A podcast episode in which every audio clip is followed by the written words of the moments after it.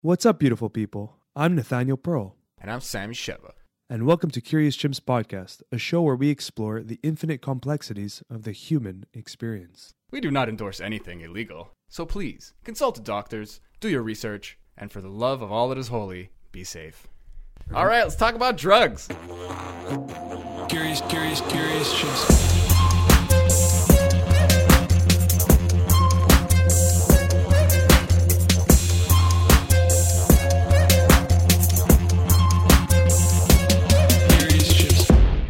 Are we starting? Is it, is it starting? Yeah, we're Is good. it- we're you tell us. We'll you tell figure us. out how to edit it, and that's it. I have no idea where to begin or anything. I just you're like two of my favorite people in the world. That's Oh. that's the main reason. I just want to talk to you guys Thank and you. pick your brains. I had so much fun last time you were here. I'm yeah, still it was Yeah. fantastic. No, it was really interesting that, that last podcast. You still Hold the that elastic. Be nice to yourself. Oh no, it's wor- it's I, I've improved on how to use it, and I went through one. I broke one. so uh, is It's that such good? a good process. It's revealing, uh, elevating. Don't berate yourself without, you know, celebrating yourself as well. What do we That's, call uh, it? It was Nancy, right? Negative Nancy? No, it wasn't Nancy. it No, was- no, it's uh, Francine, Francine, yeah, and yeah. Sophia Yes. snapping the. Mine, I called mine negative Nancy. Yours 'Cause was I- Nancy. And, and Yours just, is and, negative and Nancy. sure. Yeah. Very cute. I have very, not creative, I guess, but it, it felt right. That's Yeah, I just more use her names. I just use. Sophia and Francine. I love them so much. I did for a while. It worked. It worked. It worked really well. But I wanted a really cool name for like the good one. What's the good one's name? I don't know. I keep Oh. thinking of like Anubis, like something stupid and nerdy and like, "Ugh," you know. Say hi to Anubis right That's it. Yeah. I want it to be How like very telling of your personality. That's what the it. Yeah. names of your positive and negative psyche I want it are. to be And that you borderline could never pretentious. get one good enough. Yeah, Yeah. that's it. It keeps changing. Anubis. Anubis. really telling. Yeah.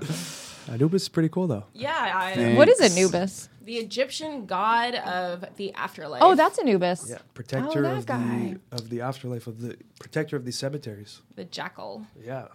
Jackal face god. I like used a to be like Oh. obsessed with uh, Egyptian mythology when I was a kid, and like my whole room Oh, wow. was decorated. Mm. And uh, yeah, I wanted to be like a little Indiana Jones. You wanted to find shit. Look at how like Yeah, water damage what- on the Sphinx and shit, and be like, it's actually ten thousand years old. Yeah, that didn't really pan out. You still are an explorer, though, I, I, would am say. an explorer, I would say. Yeah. Have you been to Egypt? Uh, no, I have not been to Egypt, but I did go to Jordan and I saw Petra. Me too. Um, I Hmm. Amazing, eh? at the time, I wanted to go to Egypt because the it, like if you go to where the Red Sea is, it's it's very quick to fly over. And my boyfriend at the time, his father was going to be in Egypt, but you weren't allowed to cross over from Jordan to Egypt at the time, so I was never able to go. When did you go? 2015. Oh, that was, I was there too at that Soon. time. I was Really? I was at Petra, yeah. Recent. What? That's crazy. Yeah, that's, I was. Uh, we did a birthright trip, so we get a free trip to Israel if you're Jewish. Oh my gosh! Yeah. So we extended it. We went to Jordan, Petra. I wanted to go to Egypt, but at that time it was like a lot of politics going on. Exactly. Yeah. there was uh, kidnappings too, if I'm not mistaken. so it wasn't a really good idea to go over. But my boyfriend at the time, his dad was there for business. He used to go all the time, so it would have been nice, but just didn't pan out. How wild was Petra though?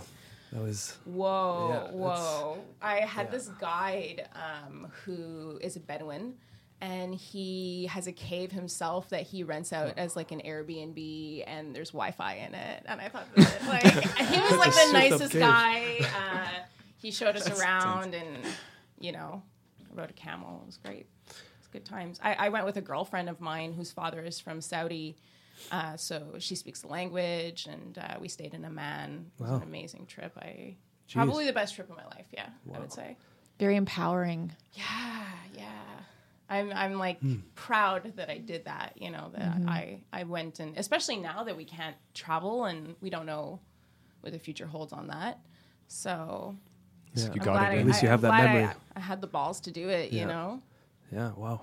I I just remember walking through those that like valley of rock, the gorge. just going through, and then you just see this kingdom chiseled out of the stone. Wow. Yeah. It was, yeah and like all the tombs everywhere and uh i mean it's a whole it's a whole village right i, I visited jerash too that has the four le- uh, layers of architecture all stacked on each other from like and it's uh, byzantine bedouin uh, Roman and Ottoman, not in that order. but, That's uh, impressive if you could name Yeah, it it's like like I'm that. not that cool, but still.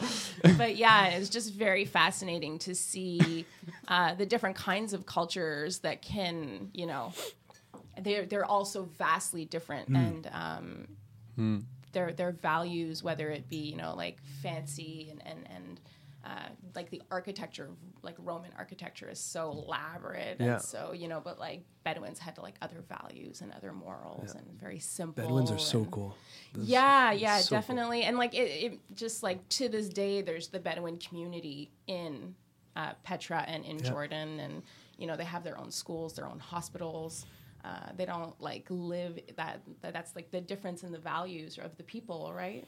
They their allegiance is to whoever owns the land, if I'm not mistaken. So I, I wouldn't want to speak out of turn. I don't okay, know. that's from what I when I learned that because there was Bedouins in Israel, there's Bedouins in all different parts of land, and- Yeah. and, they're just like nomadic. They just travel, and whoever owns the land is just they don't they're not in politics or anything. They just do their thing. It's pretty cool. Yeah, the dude who showed me around just got engaged like yesterday. So shout outs to you, Mountain Wolf. I'll tag him. He's dope. With a name like that. We should do a little intro actually because we missed that the last podcast.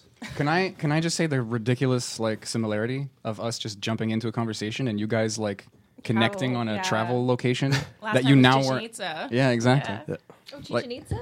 Yeah, Yeah. Oh, it's true. place. Yeah. Incredible. Uh, have you been there? Is- Yeah, I used to work in and live in Cancun. I was an entertainer. Oh, sweet. Yeah. Yeah. And uh, so I would, of course, went on a little trip to Chichen Itza. Hell Gotta yeah. go. I'm the only little one who hasn't been. over here. Oh, yeah. Well, that was before I got fired and deported. Okay, we have to get into That's a that. story, Another right? story. Yeah. we, we, we have to hear that. Uh, just maybe like quick 10 seconds who you are and just so people have context. Uh, No 10 pressure. seconds of who I am. Oh, take an hour. Who Just cares? kidding, No rules. Um, right now, I identify as a multidisciplined artist, a feminist activist, an erotic artist, and um, and I also my work, my day job is in reconciliation. So I facilitate courageous conversations between Indigenous and non-Indigenous folk in Canada, and um, I've built a curriculum with a team of incredibly intelligent people to uh, help uh, further educate people on the history or shared history with Indigenous folks. So, Nice. yeah, so that's a little bit about me, I guess. I do. I like to make things, and I like to make things better. Sweet. In a nutshell, I don't know if you said, you said your name. So you're Amber. Amber. Everyone, Amber, Audrey, you were here before. So yeah. hey again. Hi. Uh, like, well, we touched on it last time, but I'm Yeah. a painter. I'm very active in the community. I try to do some. I've done some performance painting or some uh, collaborative projects. I've led uh, two Tunisian projects so far, which is where everybody paints at the same time, where you invite multiple people to paint.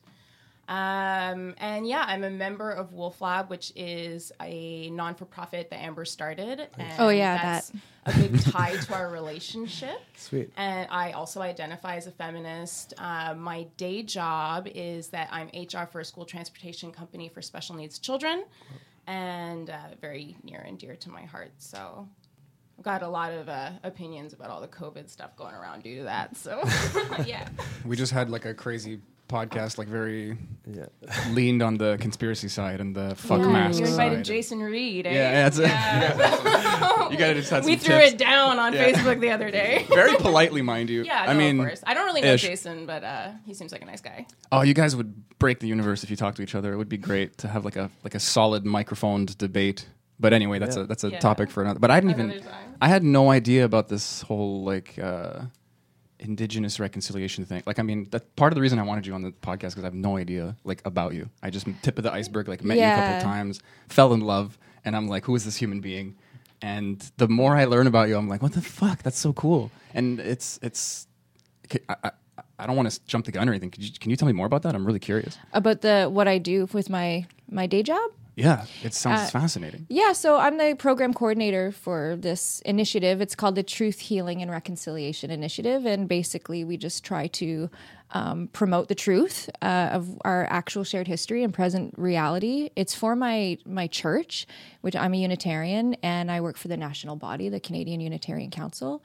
And um, basically, when the um, Truth and Reconciliation Commission came out, uh, we decided to uh, stand by our values and we offered an expression of reconciliation, which was to educate ourselves and as many people who wanted to on the, our shared history and and try to move toward conciliation or reconciliation, as some people call it. And um, we do that uh, in a, a way that helps people process their emotions and their initial reaction to a very difficult truth. You know, we're going through a lot of that right now with all the racial injustice that we're starting to see. It's always been there, but we're starting to see it. So um, that kind of happened in Canada, at least with Indigenous folk, you know, in 2014, 13, when, when they started the, the commission.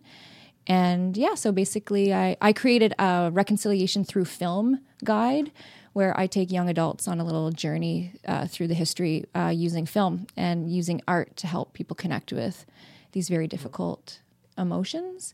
And and from that place of kind of uh, internally reconciling with our guilt and our shame and things that that are nobody else's problem, then we can kind of move toward taking action. Because a lot of people when uh, especially white people want to just solve a problem right away and not actually tap into the deeper the the the, the deeper sources of what we're actually dealing with and that's to Root causes. the root causes. So uh, we called it truth healing and reconciliation because we have to heal within our own cultures before we can start building relationships. So it's kind of um, it, it it speaks to my my values and uh, and it started because I wanted to make films i wanted to make documentaries about restorative justice practices. So i went to university to, for communications and i minored in first people studies. I have a very indigenized life. Uh, i grew up in a very indigenized home. And uh, and then i don't know i just started making documentaries in the north and in Nunavik and realized that how we do things is really important and not just why. And uh, and then through just having that experience and being on this task force with my church it just developed itself into its own profession or own I don't wouldn't say profession but job description I guess I call it a Kinda- vocation or something cooler because it's like your day job, like you said, but it's so it speaks to you. Like it's so Yeah, and it's Fulfilling. so woven into everything that you do. It's it's your yeah authentic person. Yeah, and like I I get to speak with uh, really cool Indigenous curators and uh, educators and elders. My mentor is an Indigenous woman. She's an incredible artist, and I just interviewed her the other day, and she's gonna like blow our minds on on my Medicine Women series. But uh, I got to bring her to. Um, an American conference that was online, obviously because of COVID, but she spoke to uh, over 70 people about her life story and um, but she's she speaks about oneness in such a beautiful way that people w- were able to you could see the healing that was going on inside of them. The, there was a lot of tears shed and she was just really there holding space for people to to look at mending this horrible harm in a way that's sincere and energized and and long lasting yeah so I mean, you keep saying shared history, and it's like Mm-hmm. it's one of those. Inst- I mean, maybe every instance is an important way of speaking, an important way of putting it, and it's kind of treated unconsciously like a speed bump or like a cyst. You know, like this kind of lump. And if you if you kind of feel back on on history, so to kind of like the thing that you said to me that hit me the most was uh, the importance of the truth, right? It's something it's a hard pill to swallow and it's something that we want to glaze over. We just want to make it okay. Yeah. But you can't unless you educate yourself and continue to educate, you know, your offspring and like further generations so that we don't forget and we don't repeat the past, right? I mean, n- never forget is a statement that was made about a horrible time and it's it, it means something. You we can't forget, you know. Speaking the truth is super important. and we're so forgetful humans we're really really the forgetful species with amnesia. Who, who keeps saying that? That's uh, I think that was Graham Hancock. Yeah, a It's- lot of faith traditions talk about the forgetfulness of humanity Right. we have to that's why we have teachers that come and tell us you know the, the the message over and over and over again we have to be reminded and that's okay because we're human we Yeah. we're, we folly It's yeah, absolutely. it's interesting because I didn't know much about this whole topic up until recently. I was seeing this girl and she works in Nunavik, I believe it's called. She's a criminologist and she works with uh, troubled ch- uh, kids, taking them away from troubled homes and all that kind of stuff. and she was just explaining to me what's going on over there, and it was just mind blowing how I never learned this, never knew about this, and just it's like Canada's like. Like we just swept it under the rug. Dirty little secret. Yeah, exactly. and Yeah. it- it's so scary when you really uncover what's going on, and it, it. She was explaining to me their culture and how beautiful it is, and how Yeah. like their culture can translate and help so many of us in the way we go about life. A hundred percent. I mean, Inuit culture is Yeah. incredible. I worked in Nunavik filming uh, an expedition of fifteen-year-olds between thirteen years and eighteen years old. They did um, a ninety-kilometer cross-country ski trek in the tundra over five days, and I was Jeez. fortunate enough to go with them and film this documentary and celebrate their resilience because not enough stories are told about resilience. And i think that that's part of the problem of this shared history and this telling of the story is that often we got caught up in telling of the the painful parts and we mm. start painting a picture of these downtrodden people. And that's not true they're just as multifaceted and resilient and full of grit and humor and joy and Absolutely. Yeah. yeah, and celebration. she Actually fell in love with her culture. Like she, she, Yeah. she was supposed to do that job for like, like, like the longevity of that job she's in is usually like six months to a year, and she's been there a year and a half.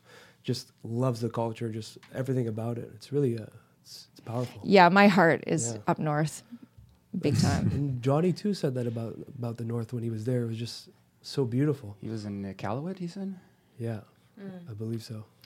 it's important to have like footage uh, documenting you know like this versatility you know like all, all of our entertainment comes from the same source most of the time you know hollywood Yeah. hollywood hollywood but like to see these other places and and um, what they have to offer which is a lot you know I, we're so sheltered from that you know so i think it's amazing that you went and you know made this piece of footage needs to be seen you know Yeah, it was a lot of fun. Where can we It see this, by the way?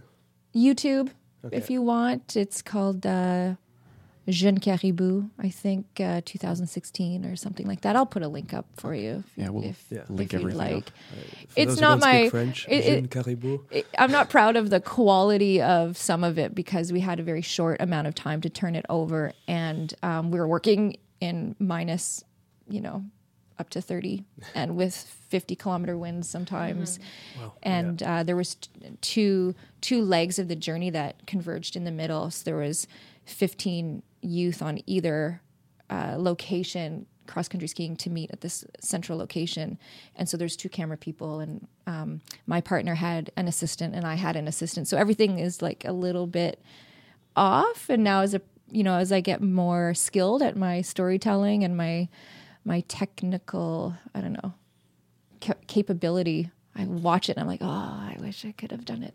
Yeah, That's just A the artist in you, no? differently. yeah Trying to always get better and perfect. Yeah, but Yeah. the story is is there, and That's the important part, right? yeah, and I was able to go to Comox to the Elder College there and share that story with with them and just talk about what it means to be a, a f- an outsider, a cultural outsider, to be welcomed in, and like what what does it look like to you know be careful about where you point the camera and what stories you want to share and you know to to do it with a lot of honor and dignity for everybody and uh, uh and also to um honor uh this is I'm not sure if I would really like this in, but I will share this with you. Is that one of our youth at the at the end of the expedition took his his life a week after, which is a very common, a very common occurrence. You know, it's kind of it it trends, and um, you know, we had to go through a whole process of deciding how is it that we want to present this truth. You know, and that's a that's a result, a direct result of colonization. So you know, it's painful stuff. It was a lot of joy filming, and then coming home and hearing that news was was uh, it was devastating for everyone. But it, what it did for me was um, make me want to, you know, work Do it even harder more, yeah. for more more and more healing. Yeah, instill the responsibility that you know we need to live in a place in where that's not the case. Yeah, Yeah, the dirty little Yeah. secret wording that you guys used earlier, like the- we're talking about people, like forgotten people, like treated in a certain way, seen in a certain way by like yeah, community. Yeah, communities that you know aren't getting the uh, the respect that they deserve. Yeah, and I guess it depends on what news source you're going to to find Yeah. that respect because I can see it when I'm on different, you know, like Facebook. I'm on, you know, I'm friends with people, so I don't see that stuff in the same way. You know, the beluga hunting season was just happening, and I got to see all the photos of these beluga across the land, like Yeah. you know, dinner. My, my one girlfriend was posting photos of her new earrings that look like it's called mactac, which is uh, beluga. It's like a fermented beluga fat and skin, and she had earrings that would look like you know if you could smell this stuff, it's disgusting. But yeah, I was like, I was like, oh, nice earrings. Yeah. What is my what is what do you want me to react? Yeah, but it's like they're it's like candy to them. They love it. Oof. I would try some beluga fat. Sounds You'd try anything. Yeah, I've learned this about you now. That's I pretty think much. that's important. I'll try anything once. I tried beluga fat. Twice. I usually I ate um, uh, seal heart dipped in beluga fat. It was sounds delicious. it the the seal heart is delicious. It's like sushi. It's like butter, but the beluga fat's a little bit too sea like. I don't know. It tastes a little bit too much like. The I love how it was like a dipping sauce for, It the, was, for yeah. the seal heart. it's like intense when you say it that way. Even when I was in Thailand, I was just in Verdun when that happened to a friend of mine. when, when I was in Thailand, I was just told like the locals like, just give me. I'm not ordering the menu. Just make me your dishes. Like, Yeah. they were like, who the fuck is this white guy? You're like, But, okay, but yeah. they- Here you go. they- like, you asked for It's it. funny how we Yeah. talk like food connects people because like as soon as I was enjoying what they had made, they're like, oh, okay, you're not like those fucking. So they just started giving me all this kind of stuff. and- Yeah. and, it just like that broke the barrier of separation for like that little brief moment. Like, oh, we're just we're all sharing this experience, you know. Oh yeah, and like the the guides on the expedition, they brought their own caribou leg. It was just mm. raw frozen that they you just slice into it with a, a knife called an ulu, and it's so good. Wow. I I love r- frozen raw caribou. I like caribou in all sorts of ways, and then also the Arctic char in the same same way. But I don't. The beluga is just a little too much. I don't know. for me, for me, for me. But you know, they're like mm, country food. Like mm, Yeah. mm, mm. It's like you know when you hum when you eat. Yeah, yeah. A lot of hum. I hum. love yeah, that. foods that remind you of home have like, It's like their- specific It's like their marshmallows. mark on you, you know. What food reminds you of home? Oh my God, my mom is an amazing to- a cook. She was a uh, she took a French cooking class, and my mom is French. She's Scoto-Norman, which is a Scottish a French settlement in Scotland. And Cool. um, so you know, it was a lot of. I find uh, growing up in Quebec is probably the case with most people that grew up like pure laine, you know. Um, these like really meaty dishes like bœuf bourguignon, Yeah. carbonade de bœuf, you know, all these. Uh, she's an amazing, amazing cook. I mean, um, I actively try to eat a lot less meat now. Um, you know, I'm, I still do consume meat. Um, I'm working on it. But uh, yeah, but it's still like mm, if I smell it somewhere, I'm like, oh, home. You know. Is that an ethical reason behind uh, your lack of consumption Uh, I think reducing? it, I think it's an all over reason. I think that um, I don't feel as well if I consume a lot of meat, and also ethically, I can't ignore the fact that I should at least maybe be working towards something more responsible. In general, you know, I, I, I'm, everyone's working towards being better at something. Yeah. Um, that's just what I'm thinking about these days. Uh, you know what? It started during uh, COVID. For me, I was uh, thinking about the slaughterhouses and you know the infect not the infection of the meat itself but like the the workers that work there and then you know having to slaughter i don't know if you heard about this they had to slaughter a ton of pigs that couldn't be sold uh, because past a certain point if there's no care for the animal you cannot sell the meat you know and um, you know how how sustainable uh, these are all things that you know I, I think we were all forced to really face at least to a certain degree during covid-19 you know? And at the very beginning when we were all hypothesizing i think the worst case scenarios not that it's over by any means but uh I, I think there was a point in time in where you know are we going to be able to eat meat? Is it going to infect our vegetables? I was having these conversations with amber like every day on the phone. But uh yeah so i just i start i stopped eating as many meat products during Okay. that period of time and I, i've held up pretty well I, i'm not a. I, I like the weekday vegetarian idea just for the economy and the mm-hmm. environment. Like it's just getting out of control. Like that's my.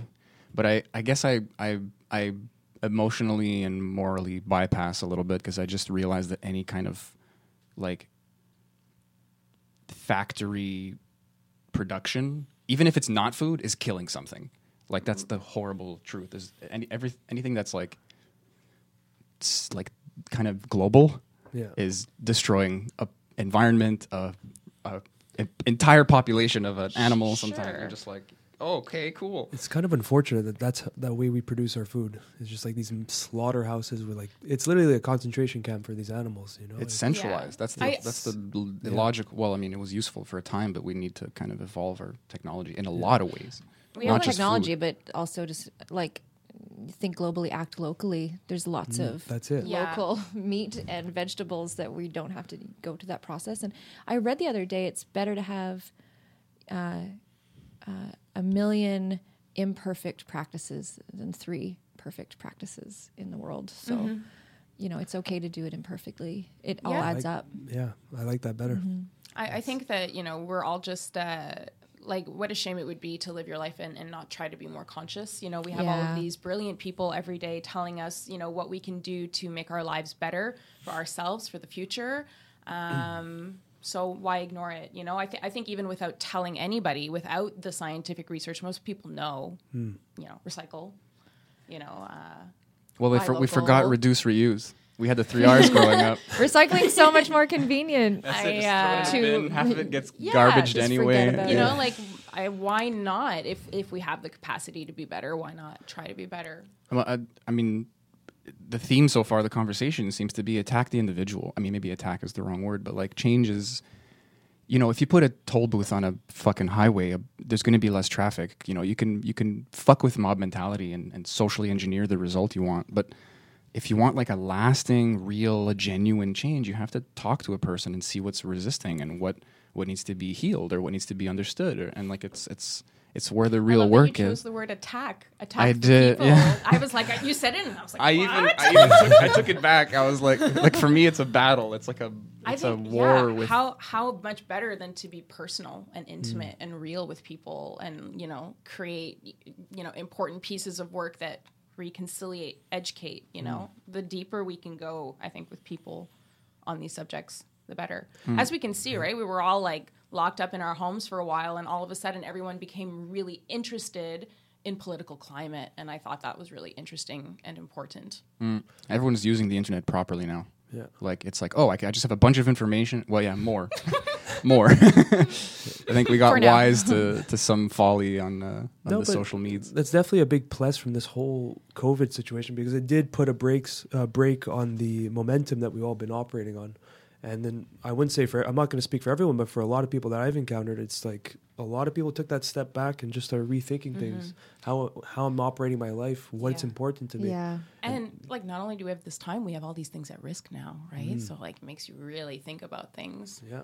You're a lot of people are Mm-hmm. in eggshell mode, like like walking on eggshells. Like it's Well, the cracks of the system have been so exposed. We're starting to see where we have really failed humanity. Our blind spots have been sh- like a light has been shone on them, and and uh, we can't unsee these things anymore. So it's how we decide to respond is really key, and it's going to be imperfect, and everyone's going to have their own way of wanting it to be done, and hopefully we don't go back to being so forgetful.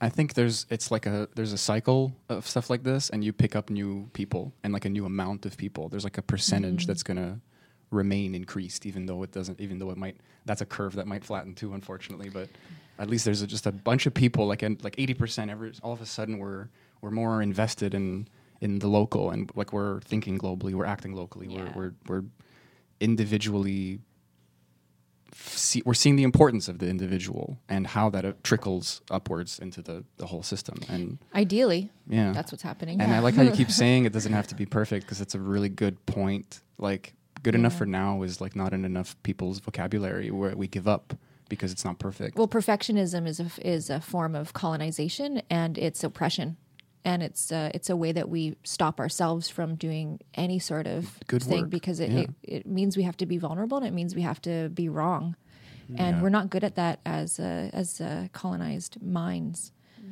you know. So Yeah, I think that like um, as a people, over time, we're getting like slowly more like woke because like our our cultures are mixing, right? Like over time, we're traveling, we're you know mating with different people, and like we're I don't know. I just I just think that we're I.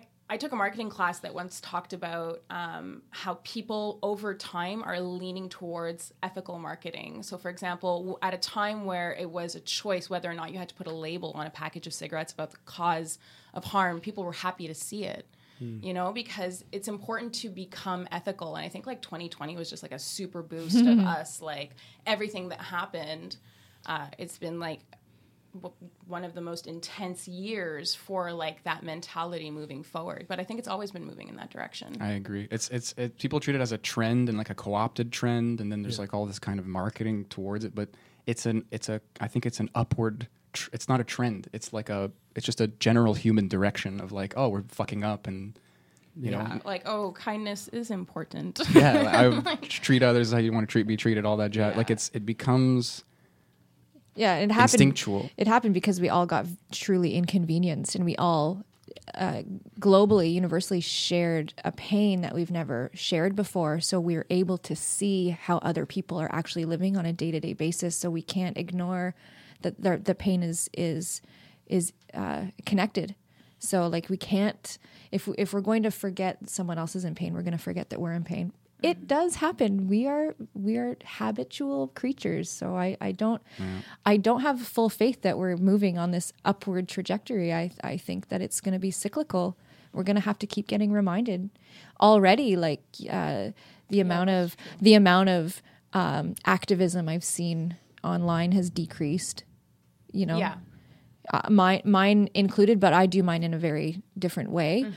Um, but uh, you know, they talk about performative allyship right now. It's a big term, and and it's you know showing that we care, but I, we don't always care until we're truly inconvenienced. And I think COVID was that gift, a gift of inconvenience for us.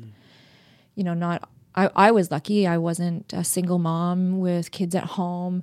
Uh, I didn't have a job that was under the table. You know, I, I had, I, I at one point finally had access to CERB. And, you know, so I was okay. I was living in basic luxury, getting to stay home with my boyfriend. And there's a lot of people who don't have anywhere near that, you know. Right. lost And anyone businesses, who- lost jobs, lost uh, houses, Yeah. everything. Well, Yeah. just think about, you know, not only was it the elderly that were in the palliative care centers, there are people that are just in palliative Mm-hmm. care. Yeah. Yeah. And alone. That is a nightmare. A nightmare situation. Mm-hmm. I cannot fathom. Um, you know, it, it, it was. Uh, it's a war in itself. It's not against another human. It's against a virus, and you know that was a genocide. yeah. You know, Yeah. it, it was absolutely horrible. Um, Well, it exposed how unprepared they were too for that, for that in those environments and how neglected it was. You know, Right. it appeared at the surface. Oh, we got our shit together. As soon as Hmm. this happened, there was just so many people just fucking died that shouldn't have that sh- could have been saved or could have been avoided just from sheer negligence. Right. And it just shows, like, you know, what kind of jobs and how we pay. Like, the whole thing that happened about, um, you know, obviously the people that are going to be doing the jobs at the CHSLDs because of the, the rate that they're being paid are usually people who are immigrating, who don't have their quality of, so that they can't, like, teach what they taught over there or practice what they pr- practiced in their country. So they're taking on these jobs. And then when we had a promise to get everyone moving and, and get everyone on these special programs where they could train, the previous work that these immigrants have done were not eligible. So it just kind of goes to show like how we treat our people and the class systems that we develop just in terms of the jobs that we have available. Um, is really, uh, like you said, it really exposed all of the cracks in the system. Yeah, and imagine like it hurt, like it hurt me to go through, like especially the initial initial phases of of COVID. It was devastating for me. Yeah. In, in many ways, I lost a lot of things, but um, to think that it hurt me and I was doing so well, that to me was the most kind of poignant moment for me. It really connected. Like my heart just felt cracked cracked open at the same time. Yeah, I feel similar. Uh, like the, to, I mean, everyone feels like um uh, they kind of undermine their their emotions. I don't know. Maybe it's just me and and most people I talk to, but you you feel so. You're you're like it's like your intellect is saying, look at all these reasons to be grateful, and you still feel like shit. So you kind of have this like, internal battle, and then even that internal battle seems kind of petty in the face of like real dangers, real issues, real physical like health issues, economic issues. Like there's so much devastation, and I'm just like, well, I get to work from home now. like there's Yeah. there's I, I think that that like that hierarchy of pain doesn't serve us as humans. It's a pool. It doesn't. It's a pool. It's an ocean, and that's really what we need to swim in, and not like there's no uh, top top person who's suffering the most. And if you play that game, you're just gonna always find someone who has it worse off and worse off. And Yeah. it just, it's just a spiral. It's It- fractal. Yeah. Right? Yeah, it's meant it's meant to connect us. It's to, it's meant for us to have compassion. the the spectrum of human emotions Mm. is available and will happen to everyone. Everyone. Absolutely everyone. Paris Hilton is jealous of somebody. yeah. I That's a always say promise. the worst day of your life is the worst day of your life. Doesn't matter Yeah. what's happening to somebody else. Yeah. It's hard to internalize that sometimes, but it's true. And and it's funny because COVID, like you said, it like kind of revealed a lot of that and kind of Mm-hmm. made us feel this pool instead of pyramid vibe. And it's it's interesting. I don't want to get too complicated about it, but like sometimes empathy is like overwhelming, and then it turns into a kind of individual, like an internalization of, of like pain that might not even be yours. And there's this kind of contrast. Obviously, it's linked, but compassion is like a little different, where you hmm. feel for the person, but you don't like take it on. And there's a really interesting balance between those two that a lot of people don't strike. And you can be very empathetic, but you're kind of actually like narcissistic. You're just like taking all of this emotion on, but your life is okay and you're like freaking out. Whereas someone who has no empathy is obviously a little bit, I don't want to say useless, but like there's They're just protecting themselves. We're Yeah. here to witness each other. Yeah. We're we're not you know, we can't carry anyone else's pain, but we can see each other in in their full experience of like the best day of COVID and the worst day of COVID can maybe be the same day. Same Hmm. moment. It's complicated. and and how you It's hard to- process your empathy is also like your responsibility you know you can be empathetic towards someone and and be a witness you know that's something i had to learn to just i'm not responsible for other people's happiness i can you know be a witness to pain um, and in, I, I think most people are just looking for a witness. Yeah. Most people know how to figure their shit out, or at the very least, want to do it on their own. Uh, I think that you know So true. sometimes when you really love somebody or perhaps you don't love yourself enough you can want to try to fix that person uh, but it's not your job And I think, personally speaking, I'm not going to project this onto anybody, but I think it might. I might have some stupid savior complex that is just in me for whatever reason, and uh, sorry, I have a savior complex I'm apologizing to?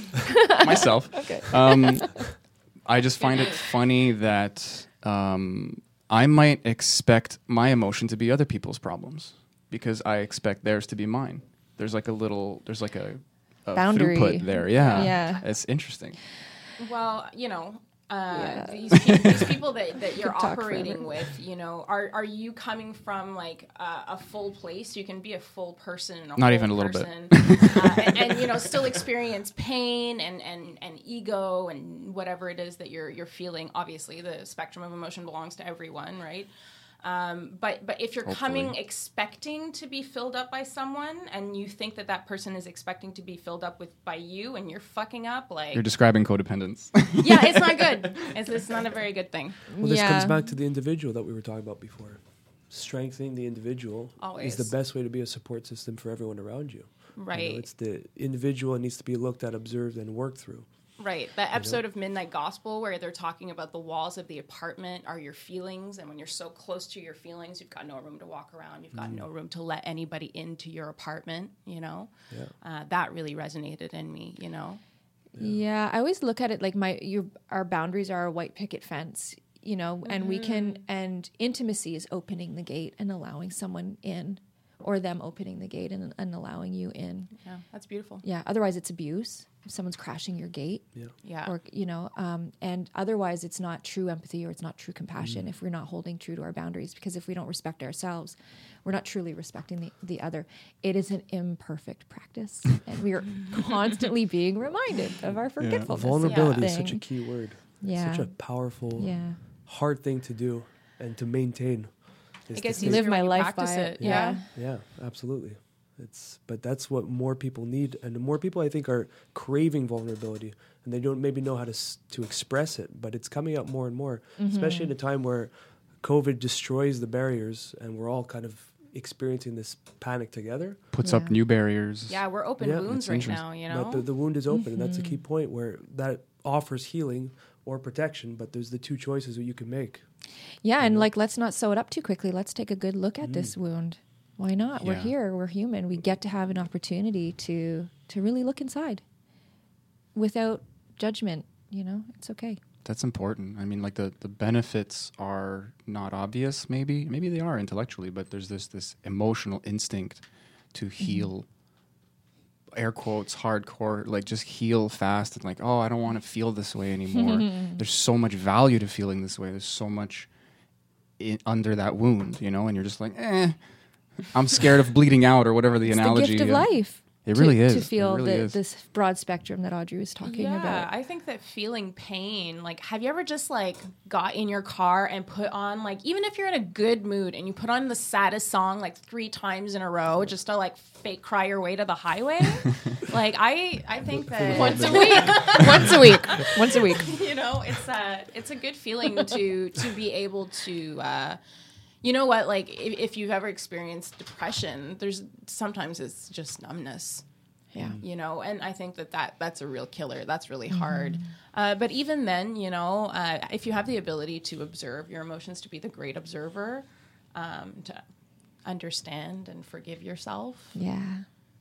the highway to that observation for me a lot lately is compassion.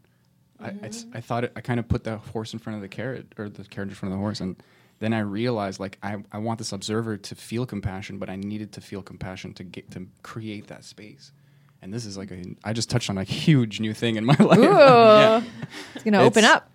No, I'm done. That's it. All this cool talk about vulnerability, and then it's like I gotta go. I gotta. I gotta think. not me I double booked. I've got a thing. yeah. No, I think uh, it's it's a big, big gift to other people uh, if if you can manage to be compassionate towards yourself and be kind to yourself.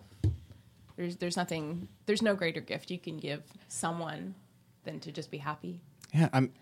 A lot of stuff relies on kind of permission.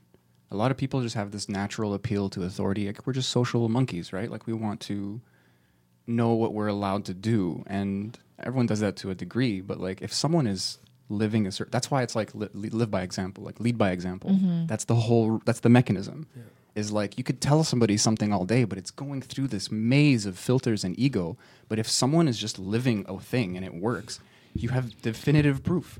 You're forced to see another side of reality or whatever you Right. want to call it. Yeah, that's And if it's like- anyone's. Go, please, Oh, no. please, please, please, Well, please. like, what works for me that might not necessarily work for you too. We can't go around Yeah. just like chiming our story because like my trauma is not your trauma. You know, like Oh, it's it's hit or miss for sure. We talked about it last time you were here. Actually, Yeah, it's I- hit or miss. You just hope it helps somebody, and you you don't overshare and you don't undershare. Well, no, nobody's really listening. I mean, people are just trying to tell their own story, and and when authenticity, we, you know, when we when we see each other, when we get to bear witness to each other, and we get to be fully seen and, and heard, and we get to fully see and hear, that's when that's when those magic moments happen, and maybe someone is inspired somehow internally, and then you know it's all inside anyway. Yeah, something I do when I'm like actively listening, I ask a lot of questions. Listen to somebody and ask Yeah. questions that go with the story. Like it's it's not about what you have to say. Mm-hmm. You know, uh, I think that that's really helpful. I heard this uh, rhyme once. Those whose opinions are changed against their will have the same opinion still. Like you just can't. We're not here to change minds. We're not. We're we're here to go where the love is and expand. You know, there, not to necessarily like bang our head against a wall and like force people to change who they are, but to resonate in the parts that that can in that pool of of that that Collective, shared uh, experience. Yeah. I, I, I, I, well, I don't know. I have too many things to say. It, there's, I, I, I sometimes feel like advice doesn't exist, and like you, you touched on it. Like it's kind of a perfect storm. If you do or say something that lands for somebody, it's hmm. it's like it's like le- it's like it's like throwing a dart blindfolded. Like there's no point in trying to master that. It's really just take care of yourself and Right. Something will pick for somebody. Yeah, and if the motivation for trying to give advice is to is to help and it makes you feel better, then it's a moving target. You're never really going to feel hmm. better. You know, you have to just kind of use yourself as your own compass and Yeah. and if if you're sharing, like if you're an artist and you're expressing, you're reflecting back your experience to the world. If it so happens that it moves somebody, that's great. And if it doesn't, you know, no harm done. But it can't be done uh, with hopes of changing the world necessarily. I guess you'll just get discouraged uh, if you hold on to the, Yeah. the end result. I think there was a point of time in my life and where I used to give a lot of advice, and it came from a really good place, mostly to my girlfriends, uh, and and it was always like in line with what I had lived. And there was a point in time in my life where I gave a lot of advice, and I asked for a lot of advice Yeah. because I wanted to be heard, and I felt unsure of myself. But I've come to a point in my life where I don't ask for advice and I don't give advice anymore. They they come together. Like I'm because I I know what I need to do and I'm confident in myself that I can do it. And also like making art and being in a tribe where all of these women are living these examples that I get to know about or see or witness on an intimate level. Um, really, it, it does create like this like natural magnetic field that sort of guides me because subconsciously I'm watching all of this unfold and I know what my values are, you know? So there, there's no need to to ask for acceptance and to, to give myself unconditionally. I just exist, you know? Yeah. Well, the, you, you knowing your values is like what allows you to do all that. Like, mm-hmm. there's this there's this like ubiquitous advice of of like being your own master, and a lot of people are like, "What? How? What? How do I do? Like, tell me how to do that." And you're, it's like you're missing the point. Mm. it's it's what you said earlier about just being okay with like stumbling a lot and just embracing the imperfection of it all and it's not comfortable at first. Maybe it never is but then you just kind of hit that observer and you're comfortable with being uncomfortable. Yeah, and it's also okay when when you really do need to seek advice. You you you seek your counsel who mm-hmm. know you and want the best for you and you trust what they're telling you. You know i've i've definitely even recently was hoping to get some feedback from someone whose whose opinion mattered to me and and i was reminded very quickly that their opinion should never matter to me hmm.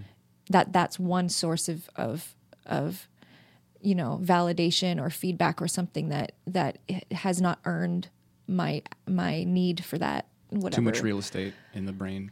It's yeah unproportionate. Yeah like it, it, um you know so but there are definitely like i i have a mentor and i seek her advice you know what do you think about this? And and and she'll tell me but it doesn't it never comes unsolicited you know and and when it does come uh i listen. And and and i very much consider what's being said. It's not just me wanting to hear my story bounced back to me over and over again which i think happens when we're in that you know how much how many councils can we go to? Yeah. yeah. yeah. But it's true. The lab has uh the wolf lab has this like magic quality of of people learning to to live their values independently as individuals in a collective which is really powerful. Was that your powerful. Goal yeah yeah.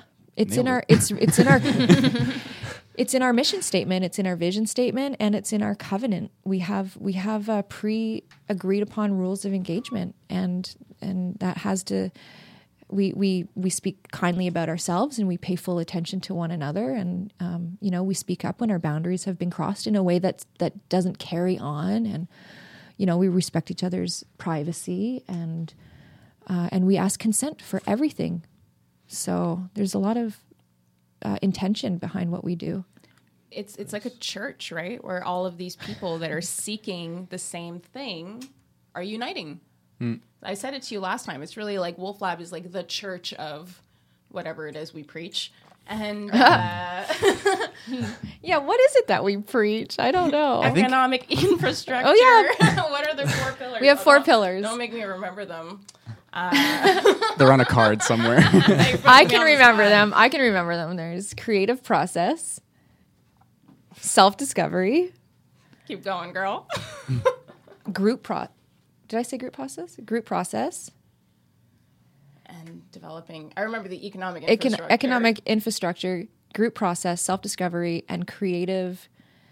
entrepreneurship. Uh, no, oh no, creative exploration, creative Yeah. exploration. Okay. So you know, it, it's all of these uh, like-minded people, and we're all meeting to do these things together. And uh, sometimes it works, sometimes it doesn't work quite as well. And the people who end up, you know, sticking around, uh, we're, we're banded in this like-minded and and like emotion. How did this come together? This process. Uh, I have a studio space and I love my artist friends, and I wanted to create a structured playground weekly for us to create something out of nothing uh, with whatever tools and skills and food we brought that day. And it started as a co ed experience. And then I noticed that it was just women that were sh- really showing up, like in a, in a bigger way. And so I realized that for us to really fully express ourselves, we needed to feel, um, I- I'm going to say safe to do so.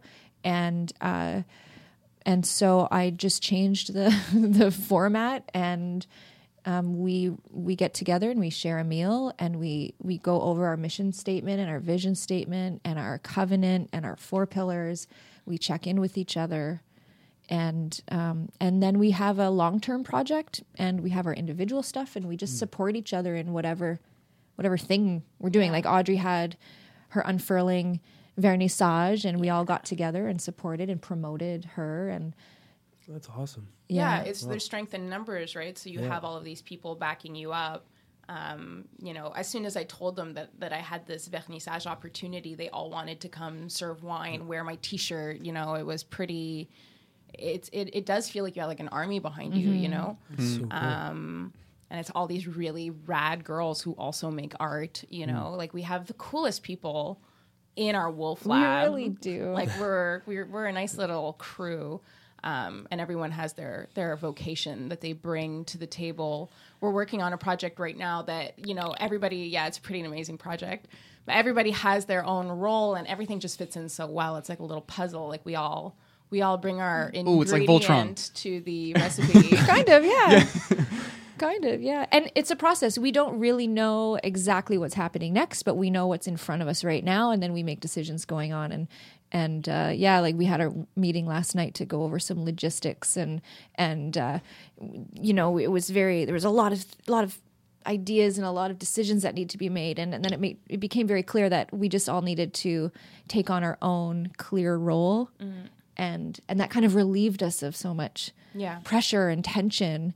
And now we all feel really engaged in in what we're doing. We're all helping each other get the get the work done but it feels good to have individual responsibility and also you know group input because we're the best decisions are made as a group but they're also they all move forward best when one person is kind of in charge of them so it's really exciting Yeah, really. Yeah, I, I feel like Wolf Labs evolved a lot, and you know, it it- has it's good because you let it. You know, you you take in whatever direction. Like COVID too. That was another thing. You know, we can't meet in person anymore, so we just started meeting online, and we ended up writing a blog, and it's awesome. you know, like it wasn't something that we were doing before, but it's just evolved in whatever way it organically needs to. Yeah, and that was then we were able to bring in members from outside of Montreal. So now, you know, we're expanding the membership and we're trying to figure out ways of including them in whatever process we're doing, even if they're not involved with, say, like an in person project. And, you know, we're just gonna move we're just gonna grow and move with with the needs of, of the group.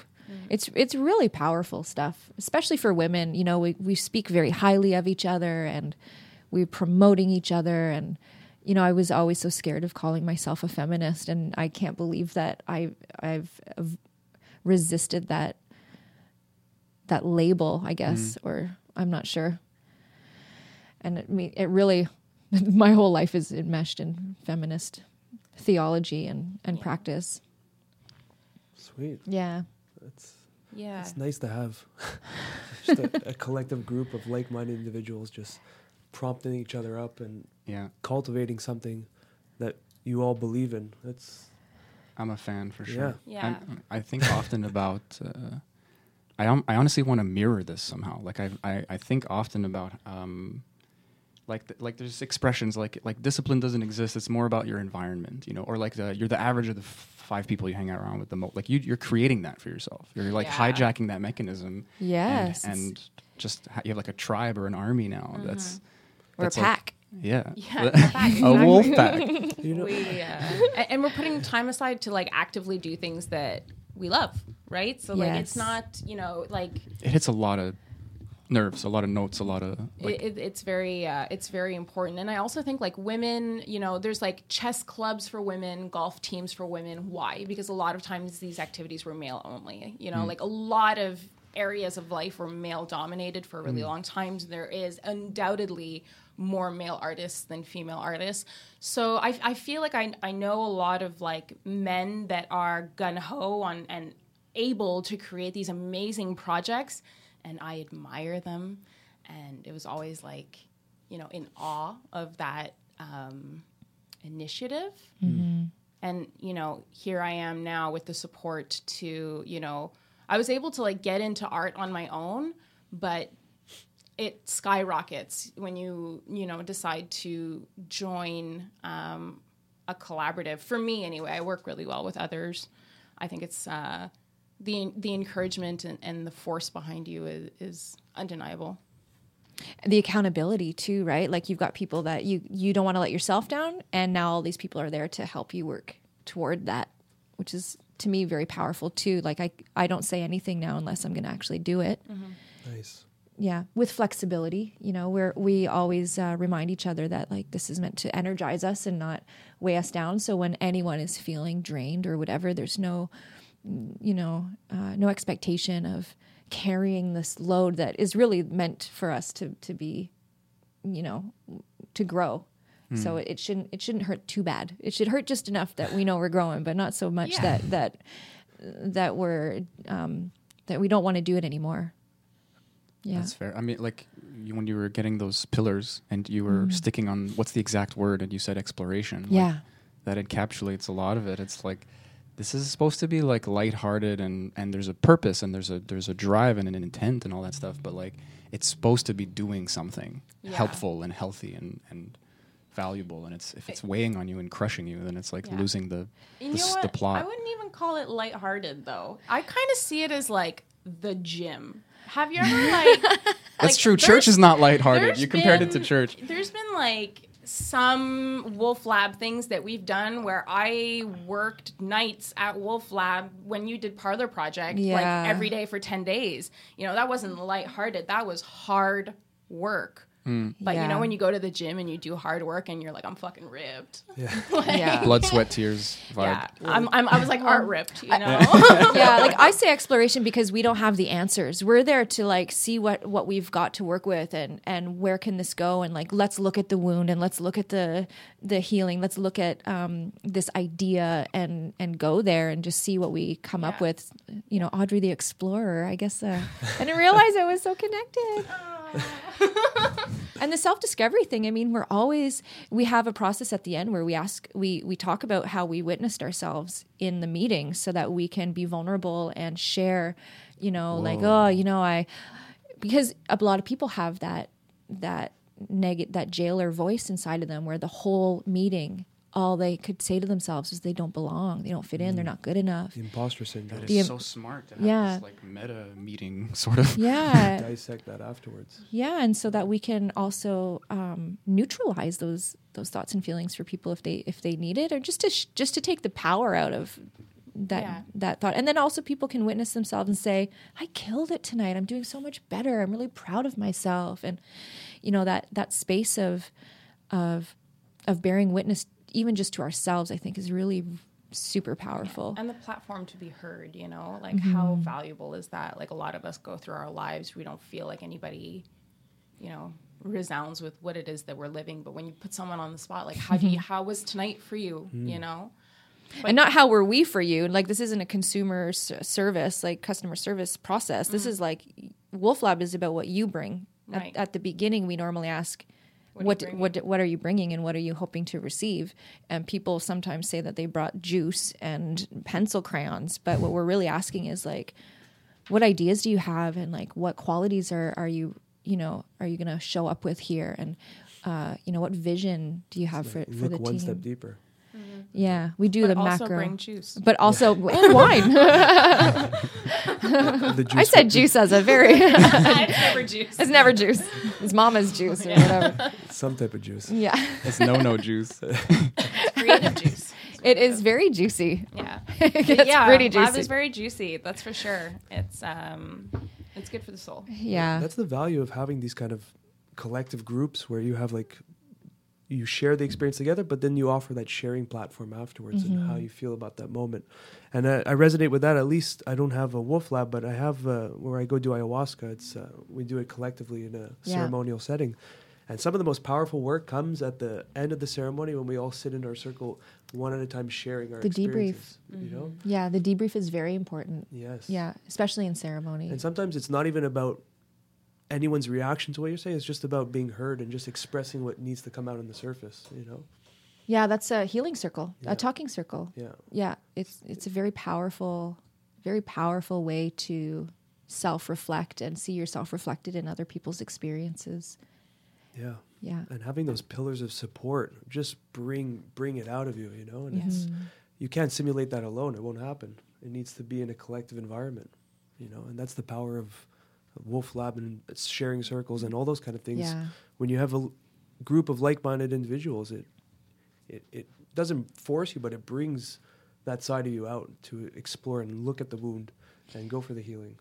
Yeah, and it's interesting. Um, what I love about Lab personally is that we don't just sit around in a circle and talk about stuff. We do things, and it's the, in the doing and the creating and the building and the troubleshooting and the problem solving and the conflict that helps us go through that process. It's it's um, so it's a community of praxis, I would say, where you're practicing this internal, external, I don't know, reflection. Yeah, I think like doing anything with anyone, you know, if you, if you go for a hike with someone every day for like a year, even if you don't talk, like you're you're you're, you're connecting through your activity, you know. But I always say like making art with people Yeah. because it's like such an emotionally based. I imagine doing ayahuasca also with people. Um, You know, there are certain activities that you become close really fast Oh yeah. Yeah. because like you know there, there's layers that are exposed you know there's a lot of you that's raw. You know like one of our first labs like when we i'm just meeting these women for the first time you know we drew this picture of ourselves and i'm talking about what the things in my picture represent and i'm just bawling my eyes out in front of you know these new people these strangers. Um but you know you can't help it you know you're that's what we're calling on you to do Yeah. you know to to expose yourself And it's beyond language sometimes. you know? Yeah. It's just just being there, sharing that experience will just connect you at that level where you can have a friend for years and you didn't share that specific thing with that person, you know? Mm, yeah, shared hardships are very cementing. Yeah. You just feel Yeah. like bros after you're Oh, like, we like did uh, the ayahuasca is a great example because like every single person there, uh, I take a bullet for, you know, and I don't even remember some of their names, and it's just that connection, that barrier is broken right off the bat. That that wall that we all have up, Mm-hmm. and it's just because we're all in the collective for the better good of ourselves and for each other. So it's just that bonding. Yeah, it's an Yeah. embodied experience, and it's a vulnerable thing to do Mm. uh, to to expose yourself because n- you never know what you're getting into when you do uh, drugs, and uh, you never know how people are going to perceive you, and you never know what depths your mind is going to go to. So to be vulnerable in a group of people that you don't know, set and setting is so important when you when you do that stuff. That yeah, and then you have this embodied shared experience. It goes into your cellular structure, and I think like the the exercise that Audrey's talking about when we it's called the geography of the self, and we we outlined our bodies on craft paper, and then we drew a, a map of how we saw where the mountains and rivers were in our own bodies, and we had you know pens and stickers and things, and everyone drew a map of their of themselves and what it looked like to them, and to share why why there's fire here and and and you know why it's broken there and why there's flowers there. And it was just so powerful because we're all connected to our bodies. And we and to draw the body with your hand and it, they're all on the floor and we're down there these manifestations of your pain of your joy you and know? your story. And uh, I got, actually had the pleasure of doing the exercise twice. And my first one and my second one weren't at all the same. I Me felt like my first one, Um, I was really new to the group. You know, it was one of my first first days. Oh yeah. And um, I've got chills. yeah, I, it, it was very the pains that I were discussing were surface pains. You know, an ex boyfriend here, um, you know, some high school acne there. I don't know. And uh, the second time, I felt because I had been in lab for so long, I felt a little bit more like an overseer of other people. And I felt like it was my responsibility to divulge even more. So I went real deep and I talked about some personal things, health issues, really deep battles that I've and to let that go and and I felt like I I was doing others a favor that you can be super vulnerable. You can mm-hmm. expose it all and it doesn't matter. You know, you're still you, you mm-hmm. know. And then at and the you're still end, perfect. Right, and when when we're done, we have these beautiful diamond shaped stickers that when whenever someone would say like I hate this thing of me, you know, then we would say, "Oh, wow, what a treasure." And we would put diamond stickers on those places that we cherished about this person's story and we rolled these these maps up like treasure maps and handed them to each other and Yeah. and shared like what we Like a really saw graduation, you know? like a scroll. Yeah. Yeah, and and to do that ceremony to kind of remove the veil from reality into spirit world or this world into spirit world and to let people have the it's it's a very similar experience Yeah. to what you're talking about. It's We're tapping into the, the same truth just from different avenues. yeah. Mm-hmm. mm-hmm. Yeah. Mm-hmm. Yeah. So Wolf Lab's like that.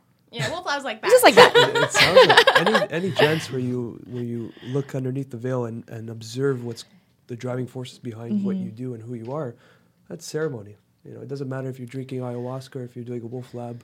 Um, what what was that called? The body geography. Right? Yeah, geography of the self. That's beautiful. Yeah. But like Yeah. even go to a Vipassana where you meditate for 10 days, that's you're all tapping into that same process of just self and observing and being there for each other to observe that same mechanism as well. I, I think that like um, you know there's certain drugs that have this ability to break everything down Yeah. and you, I think that you almost don't have a choice but to sort of look through these doors of perception and feel this for me open wound of empathy just oozing you know? Uh, but I think art is the way that we can do it ourselves. Yeah. and it's um, taskful and it's hard, laborious, but um, it's also like I, I just think it, it's like the way the human sort of breaks everything down without any assistance of uh, you know exteriors or natural substances. Really, I mean, but yeah, it, it's a pretty interesting exercise. Obviously, there's I, I think that you know certain drugs are sort of the the highway to that. You know. So or that- like a like a bus versus like taking a ski trip. You know, like like the Sure. it's, it's it hmm. propels you. It's like s- I- uh, sometimes it doesn't stick. It needs to be integrated. But if you're if you're gonna master a skill and put it on display and get better and better, like it's it's it's like a time sink, but like in a good way. Like it's it's so it's more earned. Well, there's no guarantee with either. That's a good point. That's true. You're going to get what you need That's it. always because you're asking for your experience. And so, how you want to use that to your advantage is, is really, it's all you. It's a every, good point. I yeah. guess it's just ego. Like if I drink a cup of ayahuasca, I didn't do anything. I mean, I, I feel like brave, maybe.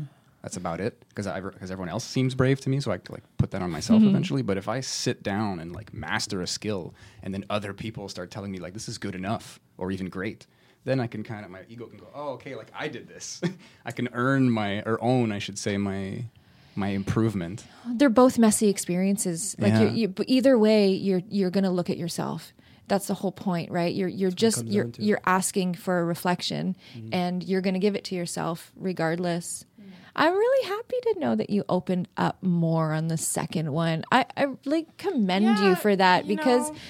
yeah, because like um, as ambassadors of yeah of the I Wolf felt Lab. I, I- you know we she she uh, incorporated as a nonprofit and we had to sign on so i went to sign on with you as the vice president and i i have that responsibility now you know i have Mm-hmm. That responsibility to move others in the same way that Hmm. you task yourself to do you know and it's not easy I know that like a lot of times, you know, you, you don't you don't get to feel like you're reaping the benefit, you're teaching the benefit, you know. But uh it's a nice feeling also, you know. It's a really nice feeling. But it's funny, the last time I was here, right before COVID, so three months ago, uh, between now and then, I did LSD for the first time. Cool. And, uh, well, not for the first time, but for the first time where I really felt it. I think that the times that I did it before, it just, it didn't click. And uh, this time, everything was art to me. I had so many ideas for these art projects just because it breaks everything down and it like mm. forces you to so like yeah like maybe you, you drink a cup of ayahuasca you don't you don't do anything but you get to see that what you've already done. Mm-hmm. Like who you because who you are already you're already creating art every day. You know like i was talking to someone the other day you go to subway you get a sandwich it's art you know? Like everything that you do and mm. everything that you've done for yourself and all the notes that you've left for yourself over time for mm-hmm. me like these are things that you can observe by participating in these things and um, it was absolutely incredible experience Nice, good. I'm happy to hear that. yeah really wild stuff Did you do it in like a ceremonial setting, or you just Uh, took se- it and semi, just I'd say semi, sem. I did it with her. nice? Always ceremonial. Yeah, always. There's always, if if done properly, it is a form of ceremony. It doesn't need to be in a giant sharing circle or whatever. yeah. No, we did ceremony. We Yeah. we did a reading. We sat in a circle. We named our intentions. We called in the ancestors. It was very ceremonial, and uh, we did it with a nice breakfast first thing in the morning. And yeah. there's Sweet. three of us, and uh, That's fun. yeah, and. And it, It- and it and it unfolded like a uh, an epic poem. It was full of metaphor that all wove together, and at the end, it was like tight, like nicely knotted in a beautiful bow, and and uh, yeah, forever changed from from that one in particular. Yeah, I do like to trip. that one was a really good one. It was really emotionally, like everything was really emotionally positive. Yeah. For me, I think that was the most distinct thing was I didn't expect it to be so emotionally driven. Um, But I just like the whole day, like wept tears of joy. I don't know. That's the set. yeah. You you had uh, some good stuff to work for, uh, Yeah, work with, what Yeah. work Emperor through. said too. Is that it's not what you want; it's what you need out of the experience. So that at that moment is what you needed, what what needed to be expressed.